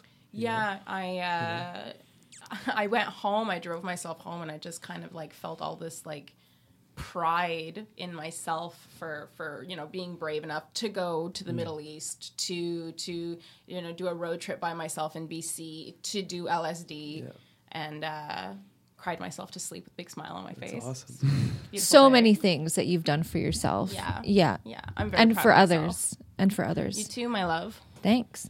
and it's it's important to remind ourselves of that Yeah. sometimes. Mm-hmm. A little self tap on the back is so rare for a lot of us. It's Yeah. needed. I'm And noticing this. Like I, I never would describe myself as pessimistic, but it is something that is revealed to me. And now I'm reading this David Goggins book, and he says, "Build a fucking cookie jar." Like when you are running like fucking 50 kilometers and your body is screaming at you, like you need things to pull out and be like, "Why am I doing this?" or "What have I done mm-hmm. before mm-hmm. that's made me a badass?" or whatever your language of choice. And it creates momentum. Like a Cookie fortune jar. cookie jar. That's even better. Yes. I love that. Like a of- self. Yeah, we have a swear jar at Wolf Lab. If you speak poorly about yourself, you have to put money in it. We could we could make like a That's cool. dope. And also, a for- we should have a fortune cookie jar. I'm down. I love that. yeah. That's I, beautiful. I to have what them too. Yeah. You're you're talking about like yeah that that internal monologue that is nice to you. Yeah. It's super important. Super. I'm I'm like my own biggest fan, and I'm totally fine with that. Um, well, still- you, you, you you you coaxed those flames in me last time you were here. I so still want to hit you on that point that you said that maybe that when you drink ayahuasca, like it's you do that and it's done.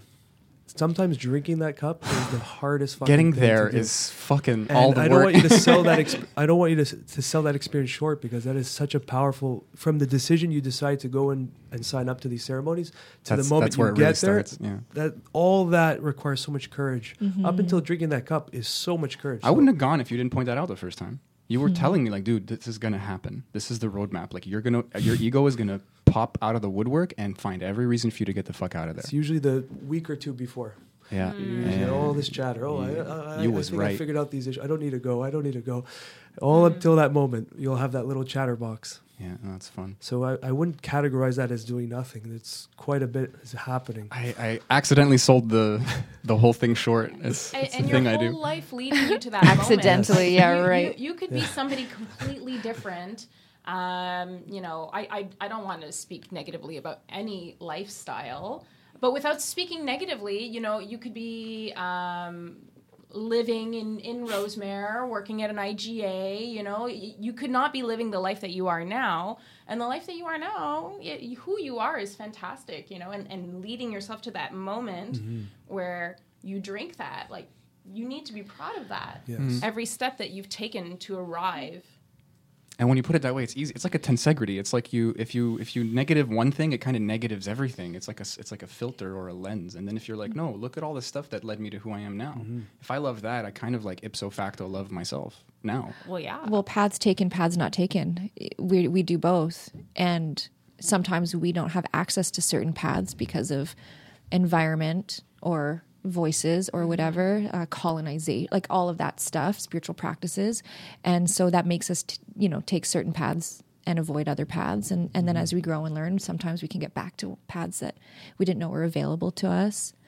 It's it's a you know, it's funny because I I had um, a Facebook memory of a quote from the Parlor Project from seven years ago or oh, something. Oh, segue. I was going to ask you obviously, but please continue. Oh, okay. and it and it was it's my tag my tagline. It's what the whole the whole show is based on, and it was a Facebook, you know, memory of this quote. And I thought, wow, yeah, my future self has been laying this path for me mm-hmm. for seven years. This part of this path. all the stuff you're made of. And so I trust my future self to have my- my best intentions in mind. And I don't have to have all that stuff figured out. I just have to be here and squeeze every, you know, suck the marrow out of this moment because I know whatever's coming has, so it has got to be great. If it, you know, if I've come this far and if what I, what I was chewing on seven years ago has it revealed itself in this way. Wow. It's you like know, your the power of blossoming. intention is like really Oh, I had no intention at that time, but it's an unfolding, right? They say nothing in the universe ever grew from the outside in. So we're just constantly flowering. And so whatever whatever energy was coming up, you know, from the this torus, the torus truth. shape that we are, yeah. Yeah, it's um it's manifest, it's crystallized that's so cool. because that whatever that quote was it, i've kept that with me for this long and it's meant something to me so much so that i was able to to create this entire And uh, and you movement you, you said something that's like a that's a quote that's stuck in my mind. I, I made a bookmark out of it. Like I, I try to tell myself this often because I do not live by it, but you do apparently, and it's paying. Um, our job is not to n- worry about what is possible. Our job is to strive. i said that No, who said that I don't remember. Maybe Sadhguru actually he says like it's nature's job to figure out what's possible. Yeah. It's your job to just do your best, and and that's yeah. Mm-hmm. you, that was like the gold. in the yeah middle just of be everything you said. okay just be okay with what's happening and and don't be afraid of the experience that's that the universe is like meeting you with sincerity halfway to your success. Mm-hmm. So if it's if you're feeling pain it's because the universe knows you need this pain for whatever's coming. Mm-hmm. So thank you for this pain. I hate it but but but i will cherish it. I will cherish it. A lot of that comes with trusting the process. Yeah Trusting the process is Yeah. huge. You know. yeah And trusting yourself. I always it. tell Amber, it's like our little joke. I say, I'll let future Audrey Yeah. take care of that because Not in a dismissive way. yeah. of not thinking that you can handle it, Mm-hmm. you can handle anything, and you will, and you will, and it's the process, and it's you, and to know that everything will be fine, Yeah. you know. But that I think that exists in the realm of being fine with everything. Yes. Yeah, and a lot of people don't even feel that's an option, but it really is. I mean, it's a practice. Let's well, call it's it a just practice. accepting it. I mean, you can't change reality. You you can you can mediate it in any way you want to, but you still have to accept it. And uh, yeah, I always say the process of creation is the creation. Like the product is not as important as the process. Yeah. And my product never stops. Like it's always changing. Like whatever I'm doing with my art, it you know, it's always evolving, blooming in a different way and in different paths that I've decided to take or not take. Yeah. That's crazy. It's like a constant redaction of the self without without a hardship or like a harshness. Just kind of like I'm growing, I'm doing this, and then you're not redacting the work per se, but you're just you're letting that speak for itself. But it's like fruits that are just falling off the tree that is you. You know, like just okay, next, next. Well, next. well said. And fruit can only really fall from the tree when it's super, super ripe. You can't rush that process. And if you pick it too soon, it's super bitter. And, And it resists. and, It and it gives you that weird thing on your tongue, like spiders are crawling up it. And you know when you've picked your fruit too soon, and you know what, you got to plant the seed again and start over from the beginning. Yeah. it's the, just the, the, that's uh, the the creative process just works that way. And that's presence, being Mm-hmm. in the moment, aware of what's what's coming, what's ripening. It's presence is a big practice in its own, but Oof. it is the practice. but that's all advice that's boils what will down lead to you to wherever present. you want to, where your goals are, whatever. It has to be those present moments of focusing on whatever's going on and cultivating at that exact moment. Yeah. you know and trusting trust and presence and the process are all complex ideas but trusting the process staying present with it it's just going to happen the way it unfolds Yeah, there's You know? there's life traps or blocks or something. Like the goal is presence. It becomes obvious. Like I said, you look at all these pieces of advice, and they're all essentially saying you need to be mindful so that you can blank. Whatever you need to do, you need to be in the controller seat or the observer seat. Yeah, well, just to, to accept, right? Yeah. To to blank mm. to accept, to accept anything, you know, and and acceptance, you know, synonymously with happiness, right? Like to to be. Unfortunately, like we're all gonna have really bad shit happen to us. We're all gonna die, you know. So I think like the ultimate goal is whether it's good or it's bad. Um, acceptance you know i'm not mm-hmm. saying you know if you're in a bad situation to just accept it. Yes always try to you know better your situation. Hmm. But you know that ultimate reality of knowing that your life is okay even when it's not perfect. Mm-hmm. And, and it's like when you make art you know I, sometimes i make art and i have people point things out like oh this should be like this or it's not perfect. Well i like it like mm-hmm. that. And i like it imperfectly. Nice. and and to, to be a fan of imperfection uh, in life i think is really useful and um, to know that you know things that are not okay are, are okay Yeah, acceptance isn't passive. exactly It's it's uh, I think it's a decision to to really take inventory of what's actually happening and to decide from there. But to uh, to pretend like it is something else is a detriment to. Yeah, it just it just no means it's going to take longer to. You know, you got to start over again. Every time you try to rush something or pretend like something is something else, then you know, you know, everyone knows about starting over again. yeah you know there's wisdom in starting over again though All, well, because yeah, all of the experience from the, the last time i had and the this time before conversation with a friend uh, because we are talking about mistakes Plus. we're talking about mistakes Nerd, and nerd jokes. I'm we sorry. use we use the we use like a U-turn, uh, not a U-turn, a cul-de-sac as an example. And she was she was telling me that she hates when she has to redo things and come back around. I'm like, you know what? And I just stayed present and observed what a cul-de-sac really is, and it's actually so much wisdom in there because you make the wrong turn, and you have to come out of it from the opposite side. And if you're really present, you observe now, and there's wisdom there because you see how you, exactly you got there, and you understand exactly how to get out of there, and then you continue on. So it's like there's so much wisdom in those in those in those wrong turns and those U- in those U turns restarting. There's just so much wisdom if you're present to gain from it. You know. and, and, and there's a lot to be present about you know like everyone in your environment Yeah. is carrying these like Yeah. stacked ideas of trauma of joy you know so maybe you're just not paying attention you know if you're not happy Mm-hmm. you know there's so much to be present about That's a cool thought.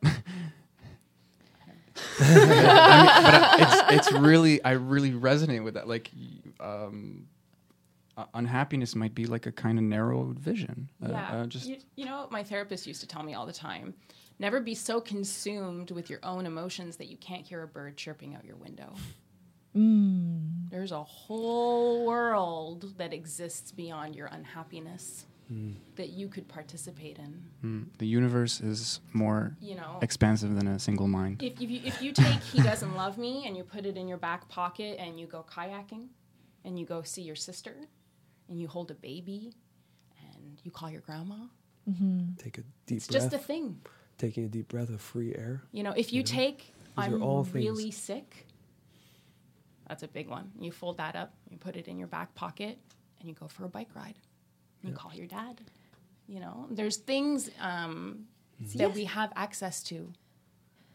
Yeah, it's like improv. It's yes and. It's not yes but. It's yes and. Yeah. All of those things can be, you know, appreciated and held in balance and looked at at any given time.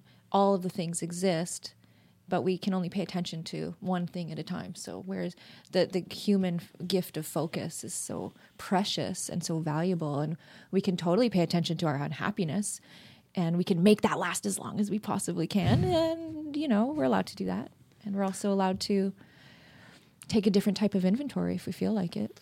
I visualize like putting down the magnifying glass, you know? Mm. Sometimes we're just focusing on this part of our life or this moment. Just put it down for one second, look up in the room, you know? Yeah, Yeah. yeah, absolutely. That's so true. I call so it the etch a sketch, you know, moment where you have to like just shake it, like let everything go. Shake away. it out. Yeah. Well, what's that practice the, in Bu- Buddhism that they, they draw like these incredible Yeah. mandalas on sand? Yeah. Yeah. And then as soon as it's done, they, Yeah. Just- How Impermanence. very much like life. Practice of It is, yeah. impermanence. I've always been obsessed with that. I see like um, graffiti wanna know artists. why are you doing that? Just- yeah, it's like no, take a picture, put it on No, Instagram. that's It's not like what it's about. I, my friend made this beautiful piece of art, and then he did a throw up on top of it, like he like he destroyed it as soon as it was done. Mm-hmm. And I was like, "What are you?" And he's like, "I'm a graffiti artist, bro. Like it's not my wall, it's my art." Yeah. I walk away. This is gonna be gone in two days anyway if the city has their way. Like this is, I mean, ho- hopefully he's doing it legally, but like he, there's no attachment, and that bled into his the whole art the career. misery. The attachment It becomes is. the misery. It is because you're either gonna love or hate your your past work, and maybe hating it is a little more of a fuel for for creating more. But either way, you're focusing on the wrong thing. Yeah, I uh, I was telling Amber that when I was a kid, um, I I had to move like twelve times, right around the time I got sick. So it wasn't it wasn't the best, and I learned not to hold on to anything because it's really hard to move when you have a lot of shit. Yeah. Mm. so you know you you get rid of stuff, you know, and and you learn that like. It's, it's like a, a Mary Kondo ideology. You know, if it doesn't serve you, let it go mm-hmm. as much physically as emotionally. And it's funny because as an artist, I really do like my past work, but there's a point in time where you know I can't just hoard all this stuff, and I'd like to sell all of it, but these things take time. And I, I recently painted over, and I just used the canvas. I couldn't go buy a new one, so I just painted over it with something new, and I let it go Yeah. and um, I, I think that that is also a really big. There was, there was also another painting that I thought maybe I didn't want to sell, and then I asked myself, especially to the person that I was that was wanting to buy it, I, I, I kind of felt weird about it. I didn't know. I'm still undecided on it, actually, but uh, I'll let future Audrey but Wise. it's okay to let it go. It's okay to, and in life, we're gonna have to let go of absolutely everything. You're gonna go out of here naked and alone, Yeah. and it's not sad. No. It's really okay to just be with the holy you. Yes. You know? It's an illusion that we own anything, Yeah, you know? yeah, It's all an illusion. And the more we realize it, and easy, it doesn't get it easier to let go, but understanding that letting go is part of the process. It's an expectation. the idea you should have a certain career, that you should be an artist, that you should date somebody, that you should have a child. The only thing Mm-hmm. These that matters stories. is how you feel when you wake up in the morning. It's the only thing that matters. I think it's important too to allow people a chance to grieve the things they're letting go of sure. because we don't give a lot of space for that. And the world right now with COVID, everyone is grieving something, and we're not used to grief. We that's a, an emotion that it's a process of emotions that we uh, have a hard time being vulnerable about, and a lot of us don't have a lot of education on what that is and what it looks like and what it feels like and how much it can come back in cycles, and that it's not a perfect Yeah. process or practice, and uh, and and so um, to be able to instead of numbing out what grief is, is to fully experience it helps in the letting go, but to allow someone to grieve is a painful thing to do. We just want to stop that bad feeling in, in people that we love, or even if it just makes us feel uncomfortable, or how come, you know, I didn't get to grieve my thing, or whatever's going on in there. I think um, the letting go is the is one of the it's the acceptance part of the process of grief, all the, the five emotions or whatever you go through. But uh, I think to make a container for grief is really important too. Oh, yeah. Yeah. And really honor it. Do you do you think it's like because it's so I don't know, everything's like so time bound and it is like a process that, that is seemingly random. Is that why there's not a lot of space for it? Or is it just a kind of ego defensiveness of not wanting to feel the vulnerability? It's probably a mix of both, I guess. I think it's cultural. I think all cultures have different ways of approaching grief and uh, of what what you're allowed to grieve. But the reality is, is that any time you have to say goodbye to something that was, you have to allow for uh, the process of decay to come in to your into your cellular structure, whatever it looks like, your emotional structure, and but you know we all know what compost does. It helps the flowers grow. So to trust that process and to not not you know move past it too quickly, I think is really important. And and to claim it. You know, I'm grieving right now. I need to do this. It's okay that I'm doing it. it doesn't mean I'm going to be bawling my eyes out forever. It just means that if I don't do it fully, it's never going to go away. Mm-hmm. And I'm not going to be able to do another painting or date again or Yeah. or or get another job or whatever whatever we're or you know get a new apartment whatever the thing that we're letting go of is it can be as, as simple as just an idea we had about ourselves you know Yeah.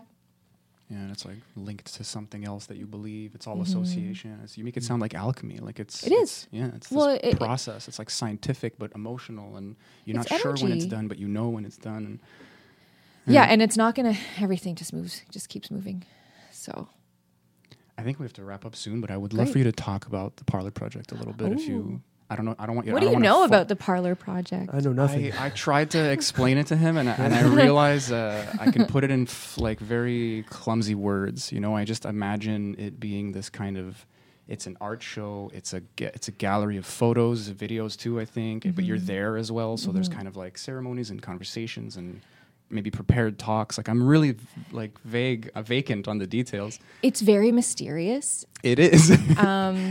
because of the of the coming into your humanity that happens when you're there. But yes, so the original parlor is uh, an installation immersive uh, piece where I, I did um, as a sex worker. I took before and after selfies. Uh, every time I would see a client, and I had over 1,800 pieces of visual data that I needed to present in a certain way. And uh, I couldn't distill them down into like six, you know, this wasn't going to be some contemporary uh, photo exhibit where you just saw these six pieces and where you you know got to pinpoint these moments of my life what i did was i found 17 sets of before and afters that spoke to a, um, a spectrum of my experience as a sex worker and uh, and then i th- um, cover a wall in the other 1500 that I can show the public before and afters of my experience. And then um, there's some installation pieces of ways that you can interact with my experience.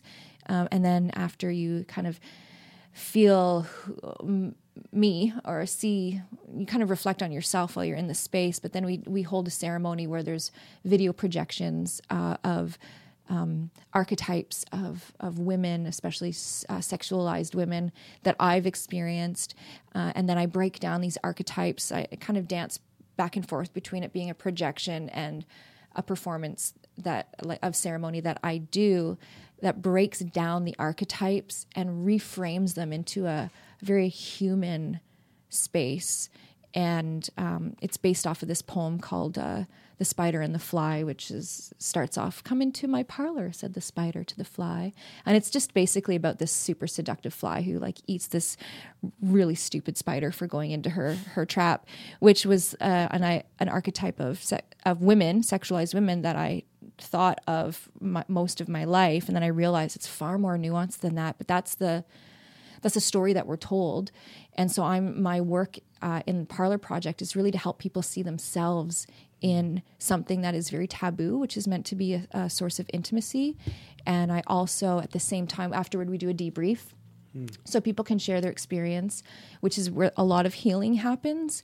And uh, and and my goal really is to elevate the language we use about sex workers. Like say i say medicine women because uh, I, there's a lot of healing that happens in, in intimate spaces that we're not addressing right now. And if we start talking about women like they're doctors and professionals in this world, then we won't kill them and beat them and stop giving them access to resources and funding and safety that they that they deserve inherently for being born but most especially for having this great gift that they offer the world and uh, so that's I don't know if that's it in a nutshell, but um, COVID happened. I had a tour pr- prepared, and then COVID happened, and I had to grieve the this experience and redefine what it's going to look like in the future. So I've got some ideas, but um, I don't know. Audrey can speak to Parlor a little bit, and she was there for so much of it, and um,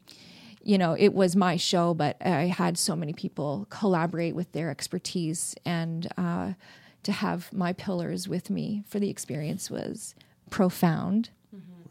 And uh, I don't know, Audrey, you referred to it as a frying pan to the face. it's quite shocking. I think in most things that you do, uh, being like a master of ceremony that you are, um, you it's a church again where you bring people to an understanding and an accepting of everyone. Uh, I think that the debrief is like half of it. It is a huge unpacking for people uh, of not only what they've just seen, but of their own shame, their own awe. You know, if some women come in there and they see themselves, some men come in there and they see the shame that society's put on them. Uh, there's all kinds of people from all kinds of walks of life, and I think that uh, you are the mediator, and um, you do it exquisitely. And uh, yeah, it was a really beautiful. It inspired me to. I did a, a huge paint a painting of Amber taking a, a selfie of herself. It's super inspiring. It's inspiring for a lot of other artists. There's another artist that did uh, a full a life size painting of Amber nude as well as a friend of mine. And yeah, it was. It I'm naked a lot. Really, yeah, a lot of nudity. but yeah, I think it's uh, Cool. very unique in its uh, in what it is, and uh, I, I think it is a ceremony above anything else. That does yeah, it, it's it's met it's the Parlor Project Spider Fly and Web is the full name of it, and I what I really want people to engage with is the idea that we're neither spider nor fly, that we are the web, and that we're merely reflections and projections off of each other at these intersections, these articulations of our human experience, kind of like Indra's web, I guess, and uh, and everyone who comes sees themselves in some way. It's really interesting and profound, just like feminism. It kind of meets you where you're at. And I didn't expect it. I didn't know what it was going to be until it was. And it's still evolving, like all things. But um, I really hope that I I hope that COVID gets you know through quickly so we can Get the ball do more ceremony. Yeah, because it's a very it's an intimate ceremony because you are engaged in a very vulnerable setting. Uh, you're you're um, participating with an erotic object, which is me, and so all of the things that you bring to that it comes to the surface. But you're sharing that experience while other people are doing the exact same thing. It's Big vulnerable. it's very sure. vulnerable and the tears the the cathartic healing that comes from that holy water from our eyes it's it's it's um, Sounds beautiful. it's really beautiful and uh, uh, I cherish it. I just feel really grateful and, and honored that that the that creative process came through me. That's part of the paths that I got to take. Yeah. Wow. So Mm-hmm. cool. I can't wait.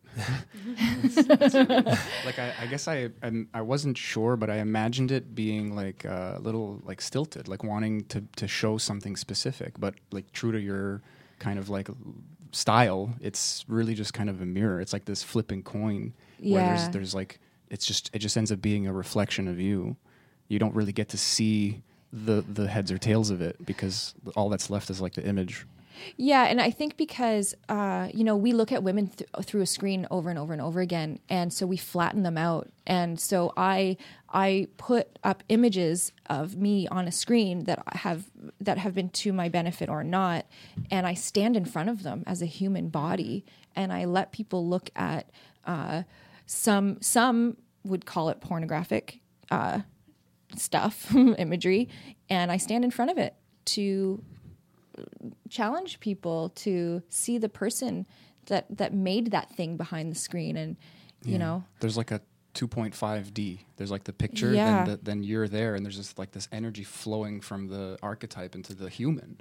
yeah, and what it makes you do is is uh, break down the your projection. You start to see what you're projecting onto a human, and it can be really uncomfortable, or it can be a real turn on. I don't know, like it can go either way. the amount of uh, expressions of these projections that we heard, some of them from people I know. I, I mean, working the show, I invited some of my friends to the show, and, and I could hear, you know, like, oh, like, I, I, usually it's at the beginning. You know, I'm walking around the room and I'm talking to people trying to, you know, pick up on on the room. Yeah. Mm-hmm. Some people, oh, well, she can't be happy. She looks so sad. I had one friend tell me she looks so sad, and then I had another friend, both both males, come in and this is a vulgar display of power. And yet another friend, wow, she's such a badass.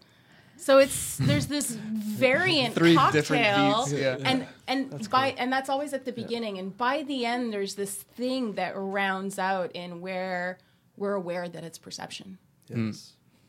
Yeah, and we're all bearing deep witness to one another by bearing witness to me and by me bearing witness to, to everyone in the room. Yeah. It's incredible. It's a very important piece of art, and uh, Well, hopefully this I can was, operate uh, again because I'd love to uh, attend something like that. yeah, yeah. I, I'll you go with you, man. definitely should. I'll go twice. I Peop- I, I invited people back for free if they came once, and we had people come at least four times. And they became ambassadors. Yeah, Yeah. beautiful, beautiful show. I can't wait. I can't wait. we got to end it here. Okay. We Yeah, got yeah. another Wow, show. thank you. Yeah, that was really fun. Thank you, Yeah, thank you both for coming on. That was uh, Yeah, that Come was back wonderful. soon. yeah, Cool. Love talking to you guys. Thank Yeah. you. Always fun. yeah, Always fun. It was cool. Really great. Yeah. Yay. Okay. How do we end? Stay curious. Love you all. We have like Aw. a catchphrase or something. Yeah, stay curious.